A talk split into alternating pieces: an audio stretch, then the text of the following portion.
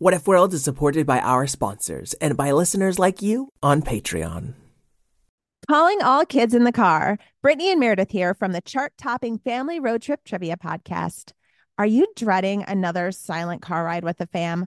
We've got the cure. Three rounds of fresh trivia every single week. Movies, music, even science and Disney. We've got something for every trivia buff in the car. No more crickets chirping on those long journeys. The Family Road Trip Trivia Podcast is your secret weapon for connecting and laughing with kids of all ages teens, toddlers, adults, it doesn't matter. Spark their curiosity and challenge their brains with every episode. New episodes drop weekly wherever you get your podcasts. Search for the Family Road Trip Trivia Podcast and turn those car rides into epic adventures. What if kittens played the glockenspiel?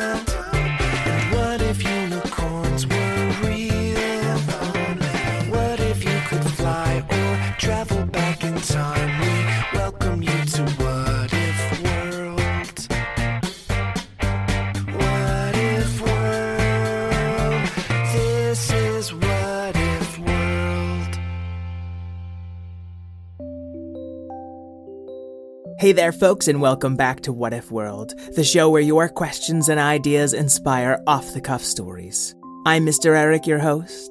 Now, we're going to answer questions from a listener named Noah and a patron named Gracie. But we'll play her question and Noah's after the story so we don't spoil the rest. Oh, good, that leaves us more time for shoutouts. Like mine for Lincoln, who likes to play soccer, Beyblades, and video games. And Ollie, who likes Legos and Minecraft. And they're from Marlborough, Massachusetts. And I am here to shout out Katie, who is seven years old and really likes to draw. Poor I've got a quick meow out for Lelia, who is six years old and loves art and math. Abacus here to shout out Ruby, age five years old. She's a big fan of Harry Potter and swimming at the beach. I have a final shout out for Henry. He loves bugs and is eight years old from Spokane, Washington. Well, thank you, Henry, Ruby, Lelia, Katie, Ollie, and Lincoln. Also, we've got to share Clara's character. Clara submitted a character named Kammy, who's an evil squid monster, and she wants to take over before her brother Cthulhu. Thank you so much, Clara. As you all know, the next few stories may be set in a place known as Alternia, where our normal characters may be quite different than what we expect. Now let's find out what happened to Fred the dog. Are you looking for a podcast that your whole family can enjoy that asks the deep philosophical questions like Do trees fart? If you are, then you'll love Tumble, a science podcast for kids. I'm Lindsay. And I'm Marshall. Join us as we explore stories of science discovery from butts to animals, dinosaurs, astronomy, and everything in between. You'll love these stories and you'll learn something new. Find and follow Tumble Science Podcast for Kids wherever you get your podcasts or at sciencepodcastforkids.com.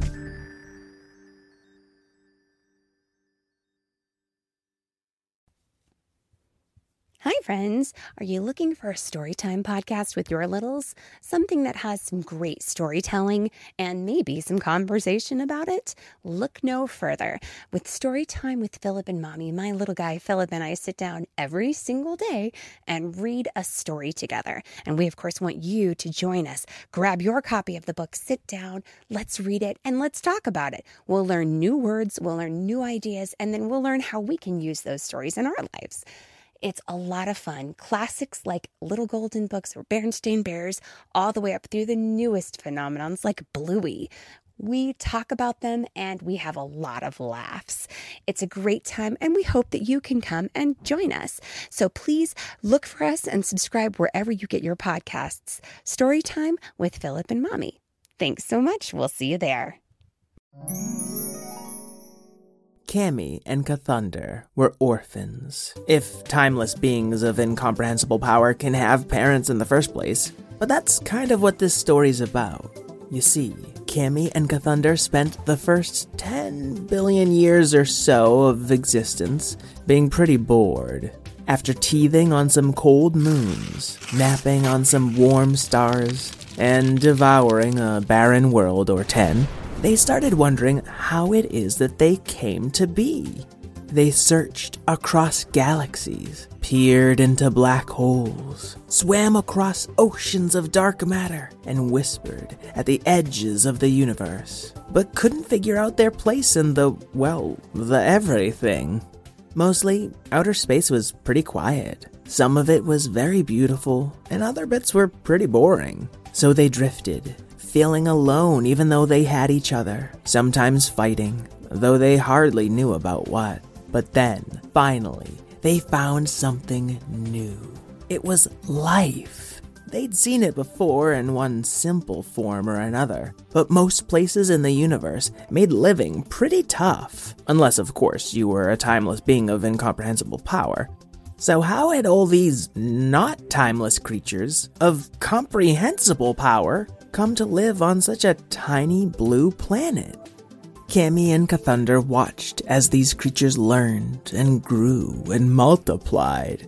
Generation after generation went by. They saw families form and figured out We're We are brother sister and sister. and brother. which meant that somewhere, out in that big, wide everything, Kammy and Cathunder had parents too, right?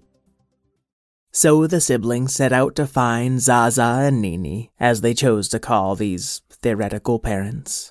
The most powerful force in the universe is destruction. Said Cthunder, a writhing mass of lightning in the shape of a squidopus. So if we tear down enough of existence, we're bound to find Zaza and Nini. Process of elimination? Literally. Your evil plan lacks subtlety, said Kammy, a mesmerizing swirl of darkness that sometimes shaped itself into a person. It took us over 10 billion years to find this one planet. These creatures are rare, special. They study their world and discover new things, so we too must study them. And by study, of course, you mean devour? Uh, of course. Eventually. But we should at least let this planet marinate for a few eons. There will be so many more of these sentient creatures upon it by then. But Cathunder was impatient. He wanted to eat up this world and move on to the next one. Then he and Kammy fought, as siblings often do, and Kammy, being the eldest by one infiniteth of a second, and having slightly longer legs, was able to kick a thunder off of Alternia and set about ruling herself. Blast you and your slightly longer legs. Without her brother around, bratty though he was, Kammy found herself feeling lonely. She noticed many of the people on Alternia would take on creatures called pets, and so she decided to invent one. It shall be the most loyal of all creatures. It shall eat the things that I drop, so that I needn't clean up. It shall need two walks a day, which is for me a good thing. As an amorphous cloud of darkness, I need a better fitness routine. Also, it shall be cuddly. So Kammy went to the center of Alternia's most fiery volcano and reached forward with all of her power, trying something she'd never tried before. Rise, my friend. My bat, my. Whoa, is it hot in here? Or are my insides lava? It was a four legged rock monster with a wagging tail and an extra long tongue of molten lava. Oh, wow. That was a big mistake. Sorry, I meant to make something more symmetrical. I shall just erase you from existence and start again. Hey, that's no way to treat your experiments. Why not? My parents abandoned me and my brother at the beginning of the universe. Oh, I'm sorry. That must have been tough. But you're not really my parent. Of course I am. I created you. Mm, not really. You just brought me into this reality as like a cool volcano dog. This reality? Fred the volcano dog licked his rocky face, dribbling lava everywhere as he sniffed his way out into the open. Right, that reminds me. You ever heard of What If World? No. Phooey. I really sticked in it this time. And Fred started chewing on a nearby tree, only to have it immediately set on fire. Stop. I command you. Fine. Oh, Sticks got me into this mess in the first place. I should just give him up. What is this what if world? That's where I'm from. Pretty sure we're in an alternate dimension. What makes you think that? Come on, Alternia? Mr. Eric's not even trying. Plus, this volcano looks really familiar. If there are other realities, perhaps Zaza and Nini got stuck on one, no? I don't know, maybe. And what if it is really convenient? Because kids could just be like, what if Zaza and Nini were in what if world? And then there where they would be. Then you must take me to your world. I command you. Oh, command much? I'm my own giant volcano dog. And Fred started to wander off, his tongue dragging behind him, and was it getting longer? Maybe blueberries will be cold enough for me to eat them with this lava tongue. Hey, are blueberries blue because they're cold? Kammy sped ahead to catch up with the rocky volcano dog.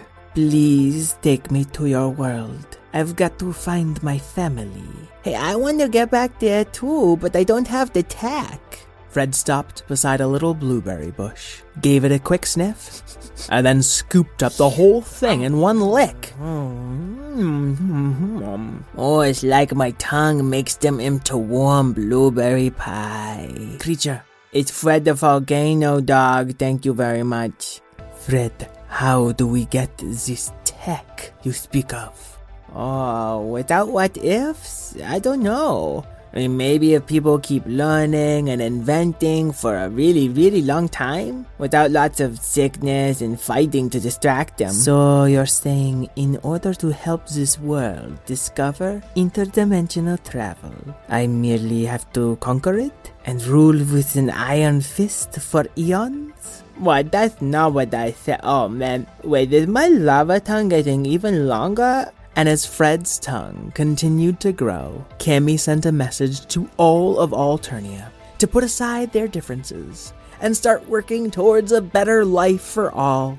Or else, her message ended, I will release the Fracken. The what? And this tongue of fire shall wrap around the world and squeeze until it pops. Oh wait, I, I don't want no world to pop. That'd be quite inconvenient. Maybe rather than setting aside our differences, we should celebrate them. Whatever, just make sure you can enjoy peace and good health, or we will destroy you. I so do not agree to this. Do not make me release the Fracken. Yeah, I, I'm assuming that I'm the Fracken, though. Uh, oh, uh, uh. And fearing the horrible future that might befall their world, the people of Alternia worked together for generations. Hey there, Mr. Evil Empress. People's worried about this whole climate thing. Then we build a greener world with renewable resources and cleaner air. Oh, that sounds like a really lot of work. Well, you know what is not a lot of work? Releasing the Fracken. Oh, fine, fine. Mistress, when our subjects get sick, they cannot afford the care that they need. Then we shall all share in the care of each other. That sounds expensive. Well, you know what is really cheap? Releasing, the, Fracken. I knew you weren't gonna say that. Eh.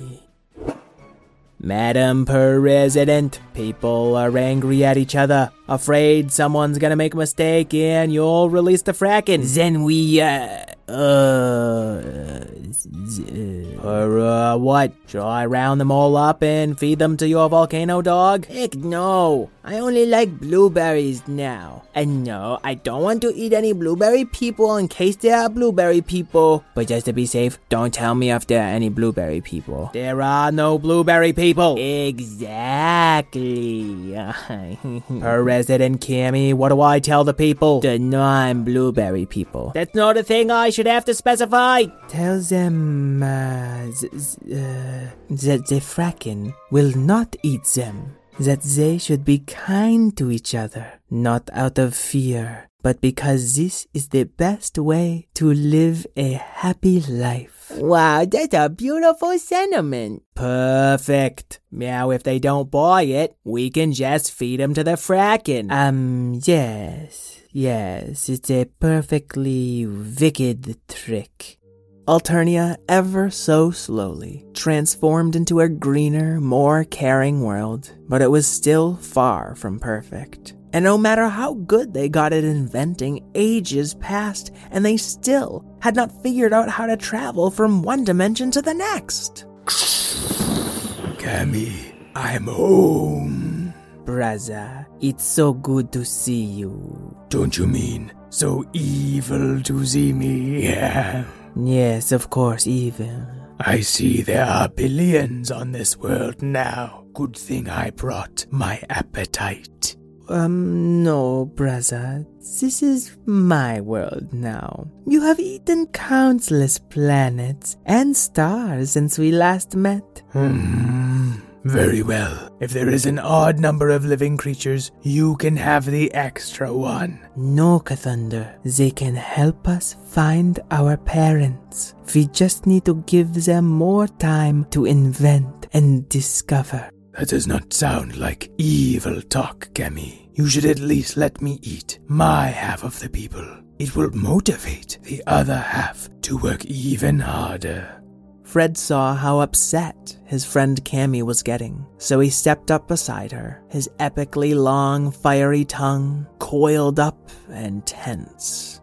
Cathunder, I think Kammy has something she needs to say to you. Fire creature, you are neither evil nor family, so your opinions do not matter. Don't talk to Fred that way. Excuse me. Fred has been here for me, helping me rather than flying across the universe in a never ending temper tantrum. This is not a temper tantrum. Now feed me three and a half billion people, or I'll destroy your planet.